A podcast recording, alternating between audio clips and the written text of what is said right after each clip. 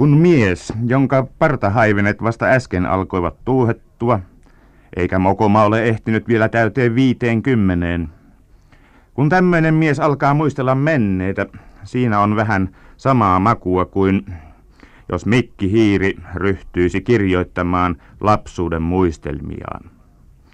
Kuitenkin vaikka ikä on tähän mennessä kertynyt yleisesti katsoen vähän, koen silmäistä taaksepäin muutaman kymmenen vuoden taakse, siihen maailmaan, joka oli silloin ja jota ei koskaan enää tule.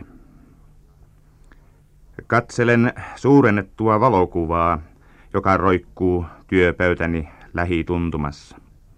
Siitä katselee hyvä mies, ehkä ankarakin.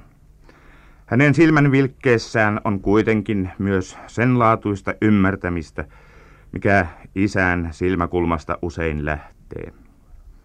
Hänen liian avara paidankauluksensa todistaa, että pikkuvirkamiehen palkka ei riittänyt porvarilliseen pönäköitymiseen. Kun talven lämmityspuut tilattiin rullatehtaalta, minun piti tehdä vekseli, sanoo isäni tuosta kuvasta. Eikä se ollut helppoa, kertoo isä edelleen. Ja me lapset tiesimme sen myös. Asiasta ei paljon puhuttu, mutta me tiesimme. Tiesimme, ettei mikään ollut niin vastenmielistä isälle kuin rahan lainaaminen, mutta pakko oli pakko. Isällä oli onneksi ymmärtäväisiä ystäviä. Niin vaikeaa kuin hänelle olikin kääntyminen ystävien ja tuttavien puoleen, hän ei koskaan joutunut heidän puoleltaan minkäänlaisen nöyryytyksen kohteeksi. Tässä minun kotikaupungissani oli silloin, lienepä vieläkin, ihmisiä, jotka eivät vaatineet hyvän tahtonsa vastineeksi muuta kuin omansa rahassa, eivät muuta. Jo vähäisellä iällä, kun huomasin, että maailmassa on muitakin murheita kuin omani, havaitsin, ettei tässä aina tulla toimeen omin voimin. Taivaan isään tietysti aina voi vedota, mutta hän osoittautui joskus aika epävarmaksi. Tampereen sukulaiset olivat varmempia. Sieltä tuli vaatteita, sieltä tuli suuria säkillisiä hämäleistä leipää ja sieltä tuli ystävällisiä sanoja. En tiedä, kumpi on minua lapsuudessani enemmän ravinnut. Kotiimme saapunut hämäläinen leipä lähetys vai ne kirjeet, joita poika Poloinen sinne Kuopioon tädeiltään sai. Tämä tässä tuo muisteleminen saattoi kuulostaa jostakusta alakuloiselta, ankealta.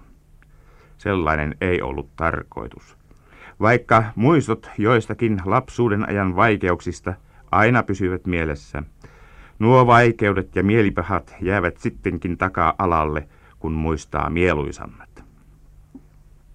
Kun me esimerkiksi tienattiin rahaa, Miettisen Tane poltti jo siihen aikaa salaa tupakkaa ja oli sen vuoksi meidän sirkuksemme johtaja tietysti. Me pystytimme teltan Miettisen talon palosolaan, joka oli tavallista isompi. Se oli tot- totisesti iso telttakin, mistä Tane sen lie keksinyt. Semmoinen hämärä teltta, jossa saattoi tapahtua mitä hyvänsä. Tane seisoi käsillään. Hän käveli käsillään. Hän käyskenteli teltan ympäri ja taputteli välillä pikkusiskoja olkapäälle. Ja sitten hän taas seisoi käsillään. Se oli ihmeellistä.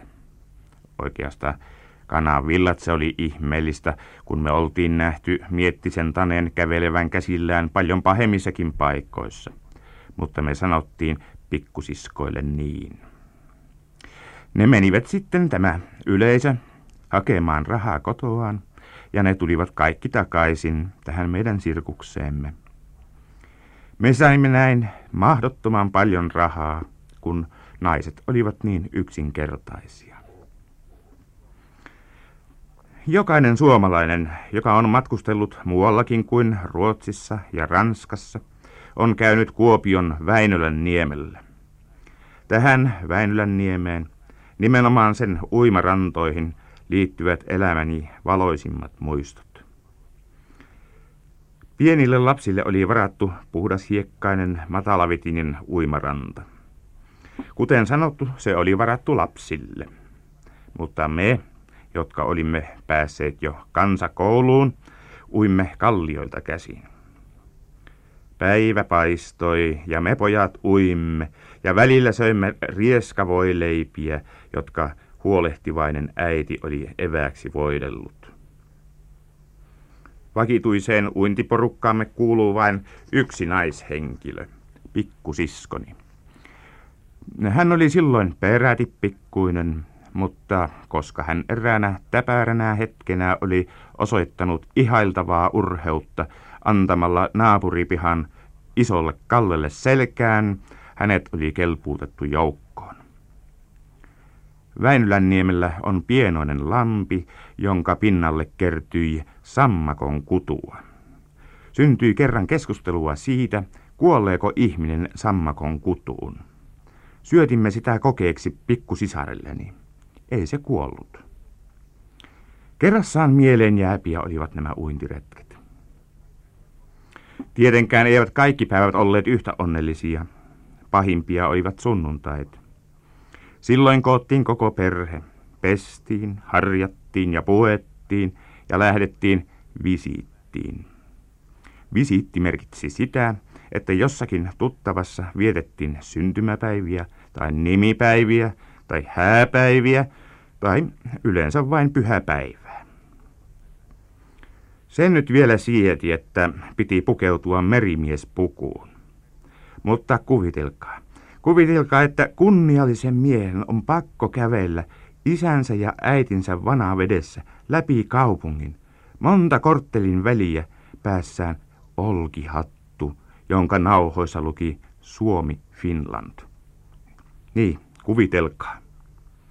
Onkohan kukaan tutkinut, miten moni tämän päivän henkisesti epätasapainoinen aikuinen mies on saanut sielulliset vammansa poikaiän olkihatusta? Perillä, siellä visittiperheessä, kärsimykset kuitenkin korvautuivat osittain. Ei tarvinnut, toisin sanoen ei saanut, oleilla samassa huoneessa aikuisten kanssa.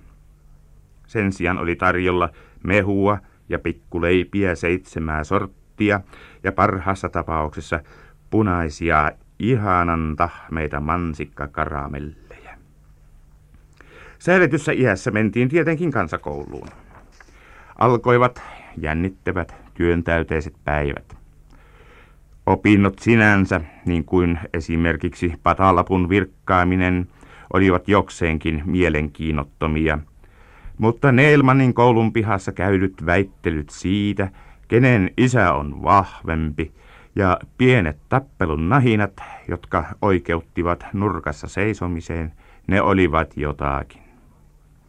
Ja koulusta palatessa käytiin tietysti Minna Kanthin perillisten puolissa pyytämässä kymmenellä pennillä äkkilähtöjä.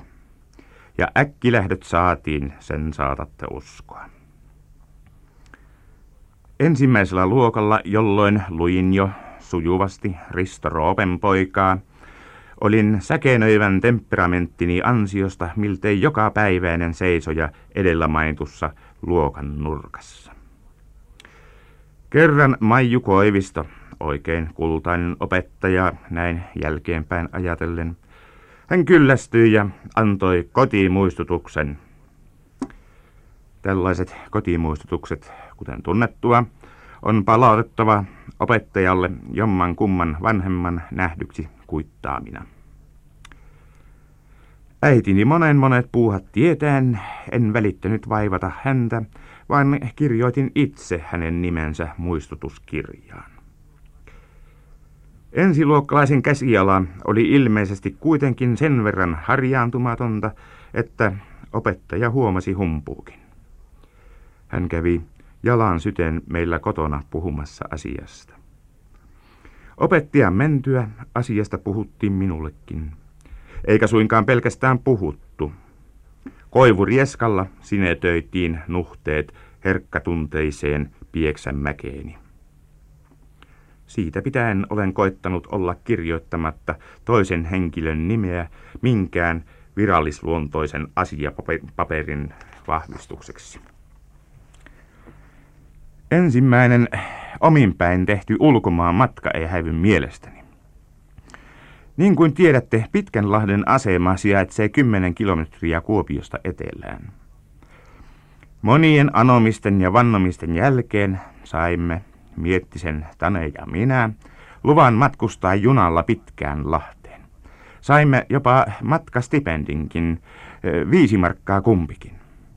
Matka yhteen suuntaan maksoi kaksi markkaa. Puhuttuamme junamiehet ympäri, saimme erikoisluvan matkustaa tavaravaunussa. Se oli elämys. Perillä Pitkänlahden asemalla vietimme suuremmoisen päivän. Tutustuimme paikkakunnan nähtävyyksiin, niin kuin esimerkiksi asemapäällikön hännättömään koiraan ja kauppiaan puutarhaan, jossa oli viinimaria pensaita. Lopulta päädyimme kioskiin, josta sai limonaatia ja korvapuusteja. Elimme kioskissa kuin maailman miehet ainakin, eli ylivarojemme sikäli, että kun vihdoin maltoimme lähteä, havaitsimme, ettei meillä ollut pennin kuutinaa. Ei rahaa paluulippuun. Elokuinen ilta alkoi hämärtyä, kun läksimme patikoimaan jalan kohti kaupunkia. Arvasimme, mikä meitä kotona odotti. Siellä oltiin tietenkin huolissaan viipymisemme vuoksi. Mielialamme laski kilometri kilometriltä. Pitkänlahden sahalla olimme tunkeneet housun takamuksiimme lastuvillaa mutta ei se auttanut. Kuten sanoin, ensimmäisestä ominnokin tehdystä junamatkastani minulla on unohtumaton, hivelevä muisto. Pikkukaupungin katu- ja pihakuvaan kuului monia kaikkien tuntemia hahmoja.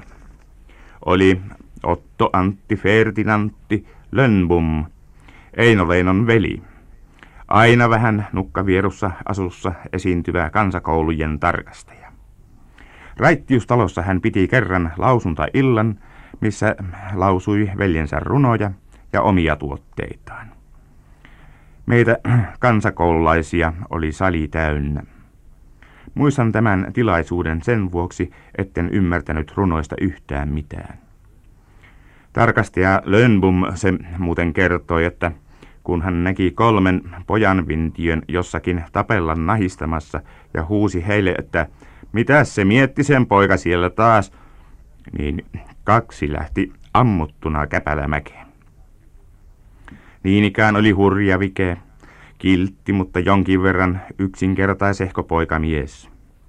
Viiden pennin maksusta hän esitti meille pojille oopperaa, marssi ympäri pihaa pyykkiseiväs olalla ja lauloi arveluttavia lauluja. Häntä ja muutamia muita kaupungin persoonallisuuksia olen yrittänyt kuvata joissakin kirjoissani. Muutama elossa oleva on kuulemma loukkaantunutkin. On sanonut, että mikä kirjailija se semmoinen on, joka pistää viottuman ihmisen tiliin kaikenlaista omasta päästään. Meidän pihassa asui punikkeja ja lahtareita – mutta niin tuoreita kuin sodan kipeät muistot vielä tuolloin olivatkin, sopu asukkaiden kesken oli mitä parhain. Eräs läheisimpiä tovereitani oli Punikin poika, vaikka itse olinkin porvarin pentu. Lämmin tervehdys ystävälle, jos hän vielä elossa lienee.